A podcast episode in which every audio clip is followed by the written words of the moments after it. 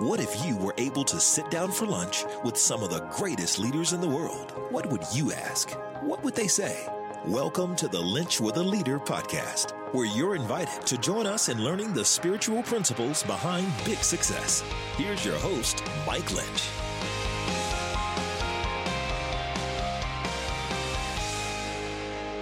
What if you woke up inspired? What if you woke up with a zeal and a passion and a fervor to live that day. It would change everything, wouldn't it? It would change how you lead, it would change how you live, and it would certainly change how you love. That's what we're going to talk about on this episode of Linch with a Leader. If I've never met you before, my name is Mike, and it is my honor to be on this leadership journey with you. Is we're all seeking to be the leaders that we were created to be in the spaces and the places that God has put us. Episode 165 is going to be one of your favorites. I get to sit down with a good friend of mine, Kevin Paul Scott. Kevin's the president of Addo, a company he co founded. They created the Chick fil A Leader Academy. He's written so many great books for 21st century leaders, like The Lens, Eight Essential Exchanges, The Leper's Lessons. But I believe his book, Inspired Every Day, is his best yet. Kevin gets under the covers of what's causing this lack of motivation and inspiration and gives us tools and gives us answers.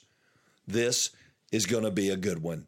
So, I don't know where you're listening from. I don't know what you're doing today, but I want you to pull out a piece of paper. I want you to pull out your notebook or your tablet, jot down some notes because this is full of gold.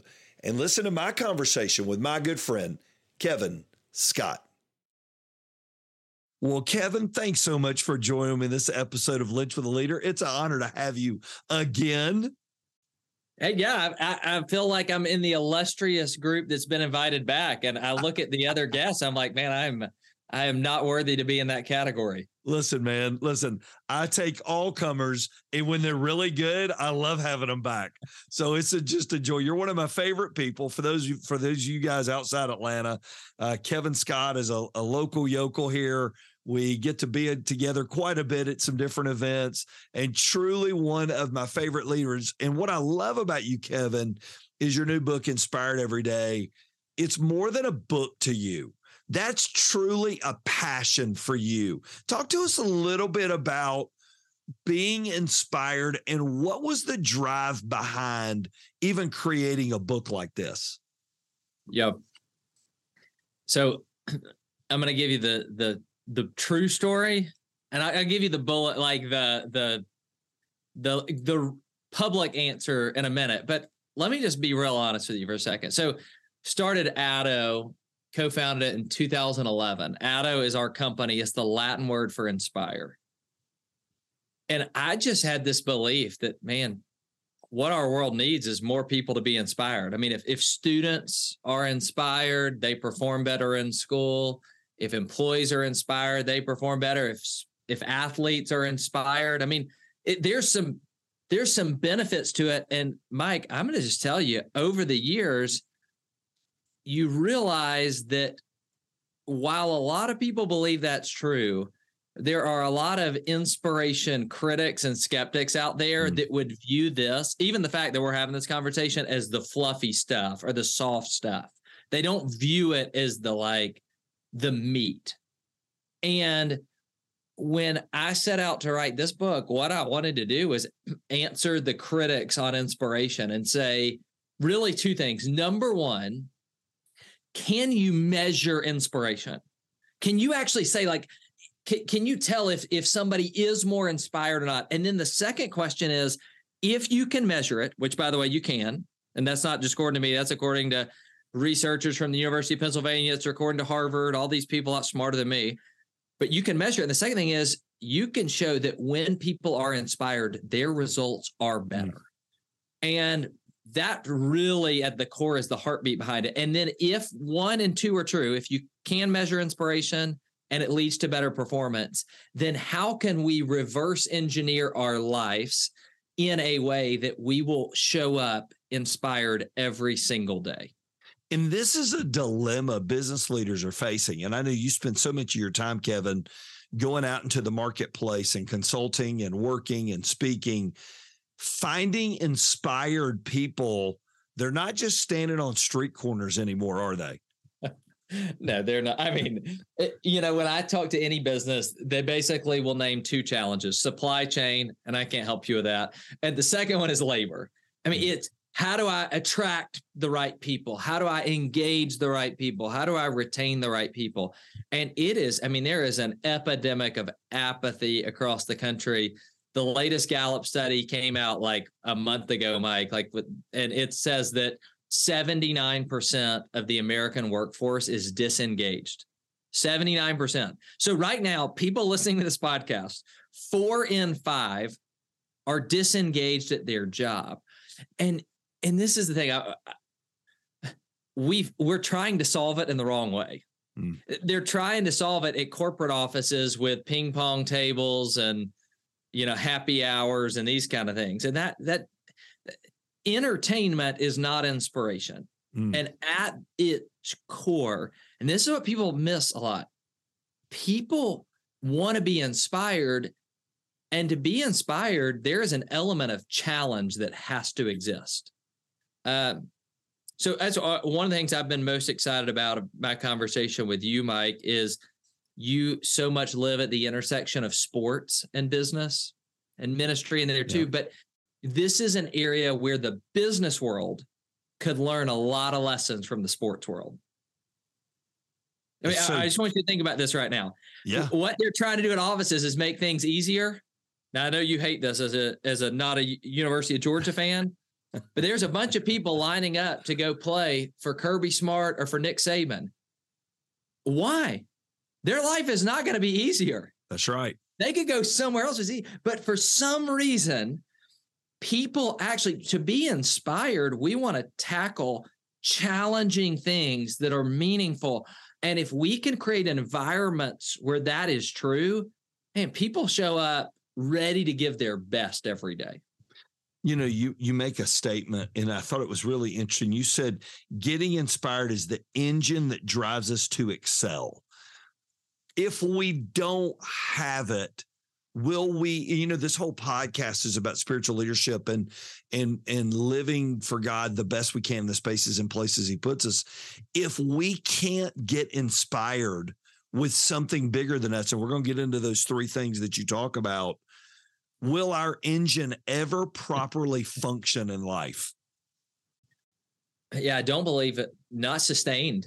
Mm. It won't. And and the, the because if you're not truly inspired to do something, you'll quit when it gets hard. I mean, you just you just flat out will. But man, if you actually care, you'll try hard things, you'll be inspired by them, and you'll accomplish so much more. And we can get into this in a second. I just I just ask you to think about this right now. Think about the things you've done in your life that you're most proud of. Everybody who thinks of that, they were inspired to do something that that was meaningful. Like, you know, we, we spend our lives trying to make our life easier. And nobody's inspired when your life is easier. I mean, if I ask right now, I mean, if I even ask you, you'd probably talk about staying married, about raising kids, about starting North Star, about all these things. All those things are hard. If I ask you what you did Tuesday three weeks ago, nobody remembers because it was just pointless. So, actual inspiration, when you want to do things that are meaningful and worthwhile, man, that's what that what's what makes a life worth living. It really does. And, and you talked about in this world, there's three types of people there's broken, successful but empty, passionate and humble. Why is it easier to live in the first two than it is to be in the passionate, humble category? Well, one, probably because a lot of us struggle with humility. I know I do. One of my favorite podcasts you had is about the three chairs. Oh, yeah. And where leaders sit. Yeah, that's so good. Um, but yeah, so here's when people aren't inspired. I think people mostly Mike, in their minds, they think about people in that broken category. You know, they're just their life feels like they're not succeeding, they're not thriving. I mean, there are people right now that are listening to this, uh, uh, they're in that category. Mm. But there are probably far more in that second category. Yeah. They're successful on the outside. In fact, if others ask if they were inspired, people would probably perceive them to be inspired. But they just wake up every day and and maybe it's because they're not living for something bigger than themselves. Maybe spiritually they're off track. Uh, I I don't know what all those things are, but they are successful on the outside. But man, they're just they're not excited to do what they do. That's why I mean, seventy nine percent disengaged. If you're not inspired at work, you'll never be engaged at work. Mm, and mm. there's a lot of people in that second category, and that's why I think that third is like you're you're you care about what you're doing. You're inspired to do it, but um, there's a level of humility to understand that while you love what you do, that you're working for something bigger than yourself. You, you put a quote, one of my favorite quotes. The place that God calls you is the place where your deep gladness and the world's deep hunger meet. I think you believe, Kevin, like I do, every person was created with a purpose bigger than them. Why is it so vital that they lean into that purpose that they were created for? Yeah. if you are living every day just for yourself, for your pleasure, for your power, for your prestige, for your possession, for whatever is just going to make you happy, it's ultimately empty. Mm. Like it just does, it is not ultimately fulfilling. We are designed, we are wired in a way to live for something that is bigger than ourselves, to have a purpose. And by the way, I, I use the term purpose in the book. Mike, you could use the term vision, you could use the term mission, you could use the term goal. And while each of those we could haggle over definitions, while while they each maybe are technically different, they function in the same way in that they are something out there that is drawing us toward mm. them. It, it, it's something we're aiming for that we're shooting for. And um, it, it's when you have a purpose or a vision or a mission, I believe it helps you do three things, Mike. It helps you want to get up in the morning. What makes you want to get out of bed yeah, it's got that passion. Uh, it helps you know where you're going, which means it gives you direction. It when you have a purpose, it simplifies your decision making process. It, should I do this or that? I don't know. Does it help me get closer to my purpose or further away? It, it just makes things easier. And the third thing is it makes you willing to keep going. So that's the motivation, even when things get tough. Uh, while I believe there are three ingredients for inspiration, if you don't have a purpose, the other two are pointless. You've got to start with something bigger than yourself. If you were sitting down coaching a leader, Kevin, and you were sitting over breakfast or lunch and they're going, What do I need to do to begin to find this? What do I need to do? You know, I, don't know what my purpose is. I'm 30 years old. I've got a job in corporate America. I don't really know, Kevin, what my purpose is. Where would you tell them to start? Yeah. Two a couple thoughts. First one is I would think about what what do you get excited about? What do you get mad about? Like what mm. just ticks you off and you say, man, this shouldn't be the case. You know, what is it that there's something inside you that that starts to stir? That'd be the first question. And I, am almost envisioning these this Venn diagram because you got to have that. And the second part is, what does the world need? that quote that you read a few minutes ago, where that those two meet. Because I, I, do believe, Mike, and you're in schools a lot. I'm in schools a lot. Man, I think we've done kids a disservice when we've told them, well, just follow whatever you're passionate about, just do that. Okay. Mike, there's a lot of people who are passionate about being a baseball player, but they're not good enough to do it for a yep. living. Yep. That's a great hobby. Um, if I if I'm passionate about uh, you know, roller skating, that doesn't mean somebody's going to pay me to do it.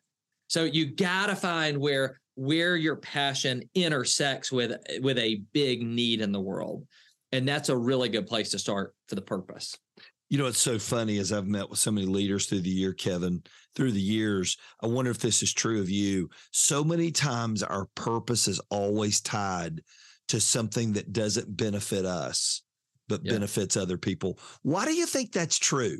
Why do you think this inherent purpose that God built into us really blesses us the least and benefits others most?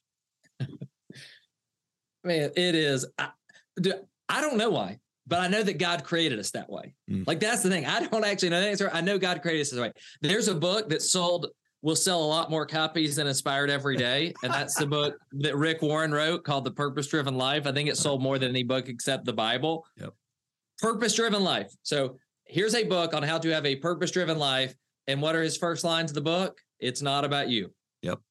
So even that, a whole book about purpose tells you a purpose. So you know, and I think as a as a believer, this is an this is something we get naturally, but you got to understand like even if you're not a believer, this applies to everybody because a purpose that's about you is ultimately not satisfying or fulfilling. Why do you think that is? Why do you why do you because it it almost doesn't seem right. You would think, well, if it is about me, it would be incredibly fulfilling. Why do you think it's not? Why do you think at the end of the day, people look in the mirror and go, really? Is this all that there is? Yeah. I mean, uh, the thing is, if it's about me, then it's going to die in a few years. Mm-hmm. Like that's a, that's a part that, you know, we are so often the center of our own lives. And, and I'm careful to use this illustration because I understand there's some challenges for certain people, or reasons they don't do it. But like for me, I, I, felt like in a lot of ways, I was the center of my life until I had children. And then I began to feel like that if I can impart things to those kids, if I can do things for for my kids, it will live on beyond me. And when we understand that every single one of us is going to die at some point. Now, this is a real exciting podcast, isn't it? When we start talking about dying soon, nobody wants to hear that. But I mean, that's the truth. Is it we've got to come face to face with the fact that we're not going to be here uh, forever. And if we want to, if we want to be a part of something that is going to live beyond us, then our purpose has to live beyond us. That's good. And that's just, I mean, I think that that's maybe a question that Mike I hadn't thought about before, but I would challenge people right now. Your question is Do you want to be a part of things that live on beyond you? And if you do, then they need to be beyond you now. Mm, mm, that's good. You know, and I think it ties into your second thing, Kevin, talking about a problem to overcome that that there's something so big that you have to do something about it. I remember years ago, Bill Hybels called it holy discontent. We yeah. we feel like we have to get involved. Why do you think inspiring re- leaders run to a problem, not away from it? Why do you think they're just instinctively drawn in to getting involved in that problem? Okay, let me go back and hit one piece, and I want to get to this because this is this maybe will help people when I when I think of these three indispensable ingredients and you talk about problem. Mike, until I wrote this book, I would have never told you that one of the indispensable ingredients, like one of the things you need to be inspired is a problem. That to me is counterintuitive. But over the last several years, I have asked thousands of leaders these two questions. These two questions. The first question I'm asking is this Are you inspired in what you're doing right now? Hmm. And Mike, this is heartbreaking. 90% of them, more than 90% of them say no. They're not. And the second question I'll ask them can you think of a time in your life you have been inspired? And immediately they can all think of some, many of them, multiple moments. And so they're you're not inspired now, but you have been inspired at some point. What I've started to ask is what, okay, what existed at that moment that doesn't exist now? And in, you know, I'd love to tell you there were eight things or seven things because those make better book titles. But the truth is, what I found was there were three things that had to be present. That doesn't mean others weren't, but three things had to be present purpose, problem, and partners. And that problem piece is the one that is the most overlooked and the most misunderstood. That when people are inspired, there is something challenging mm. standing in their way. There's something for a sports team, it's the competition, it's the goal to be better. For a business, it's a, a new revenue target, it's a new ambitious plan they've set. Um, you know, I, I've actually found the companies with the best corporate cultures are have been the best at identifying an enemy. Mm. Now, when I say an enemy, it doesn't mean the people down the street, but like, you know, one of the one of the most inspiring offices I've been to is the Ramsey Solutions office up there. Their enemy is debt. That's right. And and they're like they they even use terms like we're on a crusade. So they use terms that say we've got some big thing out there that we are trying to defeat. Um, by the way, this is maybe not popular for what I'm going to share with you right here, but I one of the things I've always impressed me, Mike, about you and your church is your ability to reach men. Hmm. Men in particular want to be a part of tackling big challenges. You remember these books like Wild at Heart and all this. And for some reason, man, we've made church and Christianity soft.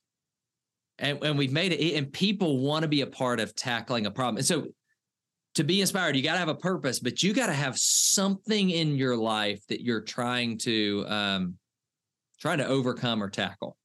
You know, we still tell the story. You did a great job in the chapter talking about David and Goliath we still are drawn to that story. Why do you think that story still is told in locker rooms? It's still told on college campuses. It's still told from pulpits. It's still told parents to children. And when you're at, at work facing a big obstacle, why do you think we're so drawn to this story of David and Goliath? David didn't even go out that day to kill Goliath. He's just taking food to his brothers. Why do you think we're still drawn to that, Kevin?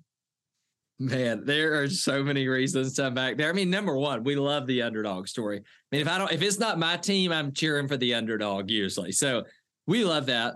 Number two, we love that that obstacle was big. Like mm-hmm. if if there were if David would have beaten another guy that was smaller than David, nobody would ever tell that story. It would not be compelling. The story is in part exciting because the size of the problem was so big. Mm. Mm. I mean, I, I, I open. I don't remember if this is bad. It may, may be in the opening of the book, but I, I take a quote from Donald Miller's book called "A Million Miles in a Thousand Years," and he he basically. Are you familiar? With, have you read that book? I, I haven't read it. No. This is good. Just so Donald Miller is the guy that wrote a book called Blue Like Jazz. Blue Like Jazz, and it became a New York Times bestseller. And then the movie people said we should do a movie about your life and they came to do a movie about your life and they're like about Donald Miller's life and they're like here's the problem. Your life is too boring for us to do a movie about. We don't want to do a like if David had stayed in the field with the sheep nobody would ever mm. done a movie about his life because it wasn't compelling. And he says in his book that if we wouldn't go watch a movie about something that's boring like that that doesn't have a big challenge why do we try to design our lives that way and I think that's a question each of us have to. The reason, hey, I'm going to step on some toes for a second. The reason there are some guys that are still telling stories about their high school football championship 30 years later is because they haven't tackled a problem that big since then. Mm. And the reason they're not inspired is because at some point, whether life beat them down and they're broken, or maybe they found success, but they're empty, but they have just for some reason stopped tackling big challenges. And they wake up every day just like well, i'm gonna just go through the motions. And and i just don't believe at my core i do not believe god created us to wake up every day and go through the motions. You you told a great story kevin about cows and buffalo and how they each this is great. You told this at lunch with leader one time how they respond to a storm coming. Tell everybody about this. This is really, really good. You know, I hate telling this because I feel more like a cow than a buffalo in this. It's a lot easier to, to tell this on a podcast. This is fascinating. Like people can look this up. This is a true story. cows and buffaloes both respond differently to storms. So when a cow, uh, uh, I, I use this example, when a cow senses a storm coming, and let's say that the storm is moving from west to east, when the cow senses the storm coming, its its def- default is to move east. So to run away from the storm. So as the storm is coming, it's trying to move away from it. The problem is the cow is slow, the storm is faster, the storm ends up catching up. And so by the time the storm catches the cow, the cow continues to try to outrun it. And basically, the cow ends up spending a heck of a lot more time in the storm. But they would have been better off just standing still. But they keep moving as they stay in the storm forever.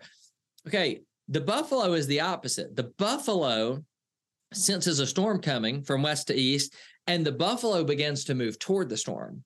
And because the buffalo is running one direction and the storm is running the other, the buffalo will actually spend less time in the storm because of the way that it uh, confronts it. That's right. And eh, you know, this is not like, hey, try to be a bull in a china shop or try to, but think about your willingness to confront challenges head on. Can I give you two thoughts on that? Yep. Number one, uh, I think it's Tim Ferriss said it this way. He said, a person's success in life can often be measured by the number of uncomfortable conversations he or she is willing to have each day.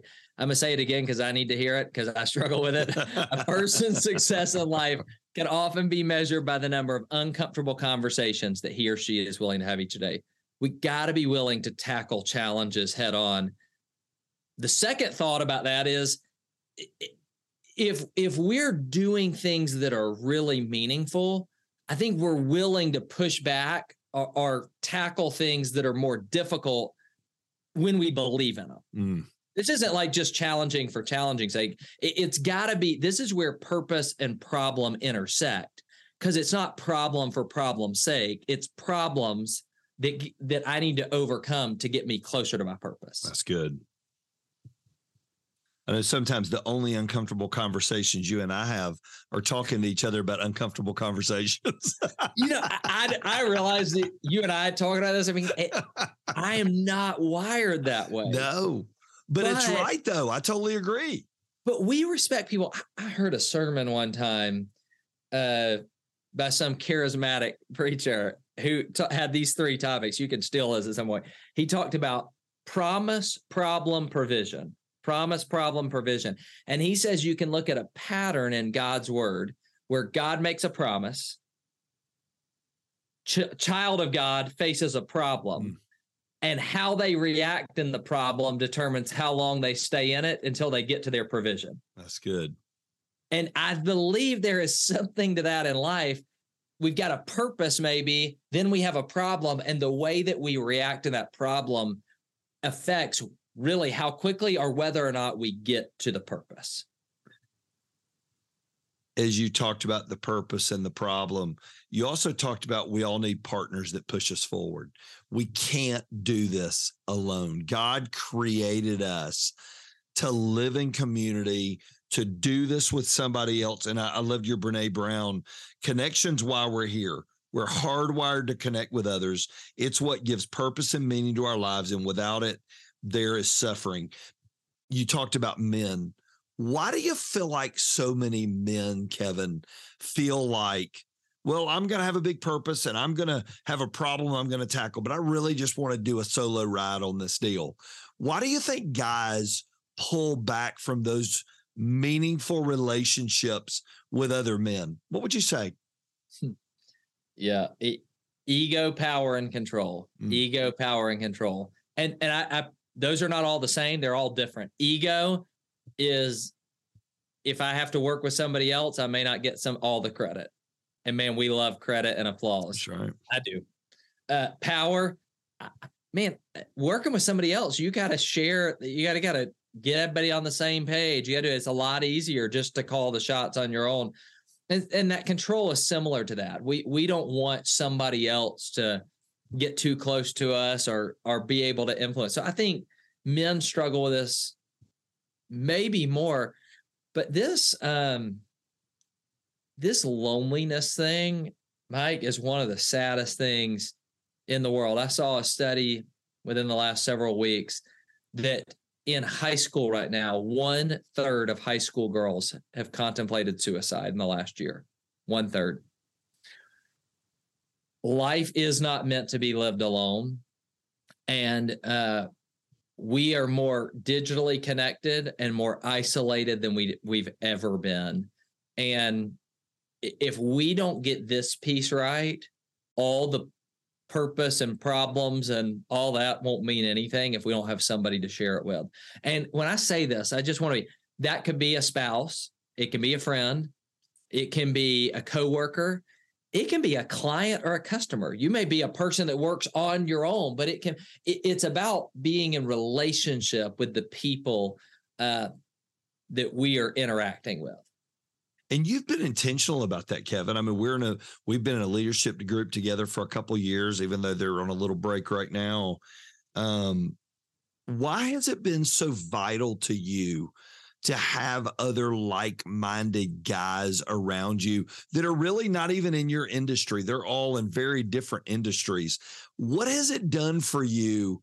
to be around other people who are living with a great purpose, tackling great problems, how's it inspired you even in your journey just being around them? Yeah i think it's helped in a lot of areas. I think maybe uh, you think about that concept of iron sharpening iron which you know mike i've heard that verse for my whole life iron sharpens iron. Not you know two people make each other better.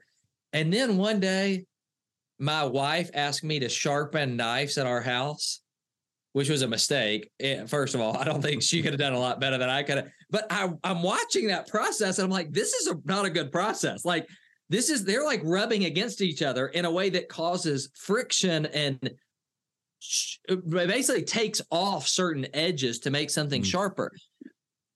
Being around other uh, men like that, what eh, I mean, it's helped sharpen me. So it helps um, me see other people have challenges. I think that's probably maybe one of the biggest is like it's not just me. Um, and I think there is something about when you're after other people that are getting after something. Mm. I did it. One of our mutual friends, mine and yours, is a guy named Eric Blumenthal. And he told me this question that he loves asking right now Who in your life is winning right now? Mm. Who in your life is winning right now? He said, because I want to be around people who are winning. And I feel like that's also a good challenge. Like uh, being around a group of guys who are, you know, when you feel like, nah, I just want to phone it in today, it's like, no, man, they're going after something. I need to be doing that as well. Mm. Do you find yourself as you get older as a leader, Kevin, wanting to be more on cruise control than you were when you and Garrett were just cranking it out and you were first starting as a young single guy out of college? Do you, do you find this is a little different at, at your age now than when you first began Addo? Yeah. And I think there are two reasons one healthy and one not healthy. the first reason I think is, um, and this is the healthy one, um, is, you know, before I'm married and have kids, if I'm honest, and I still have this tendency a little bit, but I find a lot of my uh, self worth or how people, um, how I view myself based on the opinion of others. Mm. And so part of the motivation to get after it is like, man, I hope people are, they're impressed that they think I did something. I think, and I do think there's something that's healthy about not being driven by that as much. So that's a that's a positive thing. But the other part of it is is I find myself tired a lot. You know, you're laughing at me. You're laughing because you know I've got you know I've got a a four and a half year old, a two year old, another one on the way, involved at church and at work, and there's all these things, and I find myself tired. But I think a lot of times as we get older, we can mistake activity for accomplishment. And because we're doing more things, we assume we're doing the right things. Mm. And I think there's a lot of us, myself included, that are filling our schedules with a lot of things that aren't always the right things. You know, you you did a really good job in the second half of the book. You talked about if your purpose fades. And I think for all of us as we age, we feel like our purpose fades a little bit. It definitely has to get reclarified. but you said the danger of that is you become aimless. Yeah. Why yeah. is aimlessness? And you think about midlife crisis. You think about men, especially that go through the season of, I don't even know why I'm here. Am I just a Mm-hmm. paycheck dad? Is the kids are little? My wife and I aren't connecting like we used to connect. Why is aimlessness so dangerous and and so hard to catch at times? What would you say? Yeah, it's well, I mean, it, it, one, if if you're aimless, that means you don't know where you're going. Mm. So you may be tackling problems, you may have other people, but you could you don't know where you're going to end up because you're just go. It doesn't matter as much the destination, and that's a really dangerous place to be in. And I think one of the reasons that this happens, and this is men or women, but it happens at that middle age, is because a lot of times we had a purpose or a goal that then we accomplished and we didn't set the next one. And you know, it's like we this is what we always wanted to be. I wanted to get to this level. I wanted to be a principal. I wanted to be a head coach. I wanted to be a whatever. And then you get there and and you somehow have just uh you haven't set another goal or had a new dream or a fresh vision. And to me, that's a that's a sad place to be in. Uh, and I think what happens is we look for substitutes in that Mm. season. And it's easy because a lot of us listening, we, we may not fall that, you know, for us, it's not alcohol or drugs or whatever else, or, you know, but it's, it's just stupid things that are meaningless. It's titles, it's certain cars, it's vacations. Uh, and I'm not against enjoying having pleasures in life, but they're not ultimately fulfilling. Hmm. I, I um, remember being in college and watching uh, a passion conference that John Piper spoke at. And I remember thinking, number one, man, that guy is so old. Um, he looked really old at the time and really kind of angry a little bit. but he used this illustration of these like he he read um, a Reader's Digest. No, a lot of your listeners probably don't even know what Reader's Digest is anymore. Read, read a Reader's Digest article of a of a couple who had retired to Florida and were spending their time collecting seashells. And he's basically like, "What a pointless life." Hmm. Like that sounds fun. maybe maybe it sounds fun, but like what like what is actually going to matter in the brevity of life in the short time that we have the bible says that our life is like a Right. vapor and what's going to matter for eternity and man i just I, that's why we've got to have a purpose that's bigger than us and we if we lose it we're in a dangerous place And you said if the problem no longer exists, we can get apathetic. So the problem's been accomplished. You know, I remember sitting at breakfast with you and some of our guys, and and uh, Jesse told us about the book, The Second Mountain, yeah uh, or Bert. I think Bert told us about the book, The Second Mountain. yeah Why do you think it's so important that we have another mountain to climb, another task to achieve? Yeah, it, I mean, there, there's got to be something else that um that's worth us tackling. That's worthy of our effort. Uh, if we don't continue to push ourselves, we're going to atrophy. I use um this illustration in the book where I use the terms simple and complicated and easy and hard. Simple and complicated, easy, and hard. Basically, should we try to make things in our life more simple or more complicated? I think everybody listening would say more simple. I mean, complicated is many of us are frustrated when things are unnecessarily complicated. Anybody tried to file your taxes lately? I mean, how annoying is that process? Complicated is not good. But then there's this other word, easy or juxtaposition, easy and hard. And on the surface, we say that we want things to be easy, but things that are easy are not ultimately fulfilling. Hmm. Um, I, I was asked a question last week. I was speaking at a conference, Mike, and I was asked a question by a leader. How do you differentiate? Because I, I intuitively get those, but simple and complicated or easy or how do you how do you make things both simple and hard? And this was a light bulb moment for me, something that really came clear. Simple and complicated is about systems. Easy and hard is about effort. Mm. Simple and complicated. So let, let's go football for a second. Simple and complicated is we need a scheme that is simple enough for our team to be able to run. If it's so complicated, it fools the defense, but our offensive players can't remember it. That doesn't work. That's right. So simple is about the system. Hard is about the effort that's required. And, and I, I said this, and I believe this to be true that great leaders, not only for themselves, but for their teams, great leaders simplify systems to amplify effort. Mm. They simplify systems to amplify effort. We create a system that's easy enough for people to, or it's simple enough for them to understand, but it still requires work for them to thrive in. That's fantastic. And I totally agree with that. And I think the better the system, the more it allows us to be that person that God created us to be. Because we've got, yes. and whether it's a calendaring system or a time management system or whatever it is. And then you said, if our partner vanishes, this is why it's so important to have all three. We can feel like we're really alone.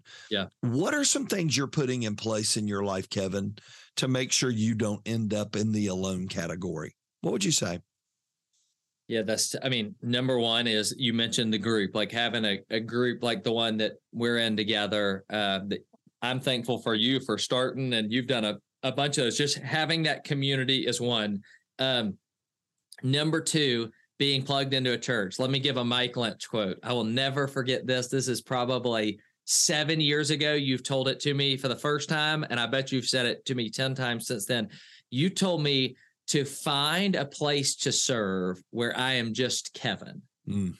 And what you mean by that is like there are certain places I go serve and I'm Kevin, the author. So, Kevin, will you teach us this? Or I'm Kevin, the business leader. So, Kevin, you this, but where I can just um, where I am um, my value that I bring is just that I'm there, not in some special expertise or anything. So I think finding those areas and number three, um, I think just you know not reading my own press clippings, which there's not a ton of those press clippings these days, so that's good. I don't have a lot to read, but you know, I, I want to have people around me who love me enough to call me out on my junk and tell mm. me, man, you're Kevin, you you're too big for your britches there, man. You're just you're not that great. As you think about your life, Kevin, you've got George and Amelia, you got another one on the way. When they're adults one day, what do you hope they will say about how you inspired them as your children? you know, it's great for Kevin to go hit conferences and lecture halls and business offices. But what do you want your kids to say about what you did for them as a dad to help them go chase the dreams that God has for their lives? Wow. Oh, I think of a couple things. One, I just I want them to say that I was the same what I wrote about in the book, I lived in my life.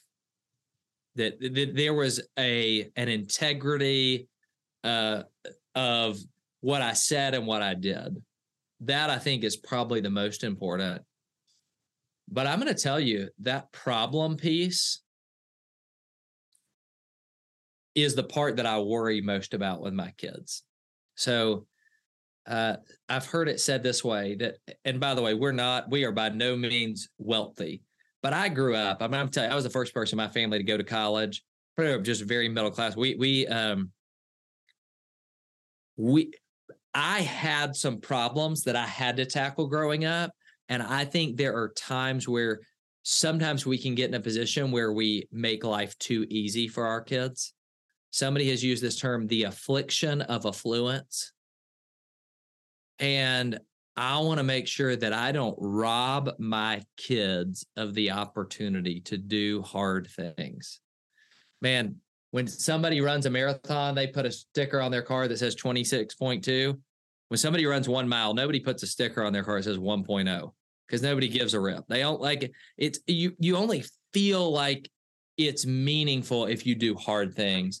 And, and I hope that I will create an environment where my kids will be challenged to do that. Wasn't that so fun? You know, one of my favorite parts about that? Kevin Scott lives it.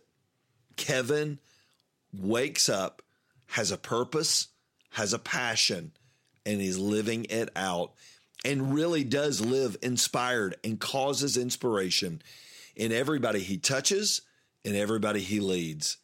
Kevin is a phenomenal person who lives out what he writes. And that's what I appreciate the most. Thank you, Kevin, for sharing on this episode. So, so good.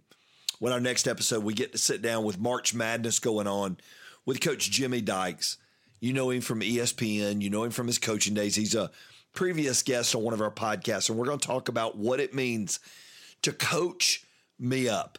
And it's going to be a fun one. So, if you get a chance today, leave a rating and review if you could. It does help other people find their way to us. And once again, thanks for getting for joining me on the Linch with a Leader podcast. And until next time, go be the person that God created you to be in the spaces and the places that He has put you. Have a great day, everybody. Thank you for listening to the Linch with a Leader podcast with your host, Mike Linch. If you enjoyed this episode, you can help more people hear it by subscribing and leaving a review wherever you may be listening. For full episode notes and more spiritual leadership resources, visit MikeLinch.com.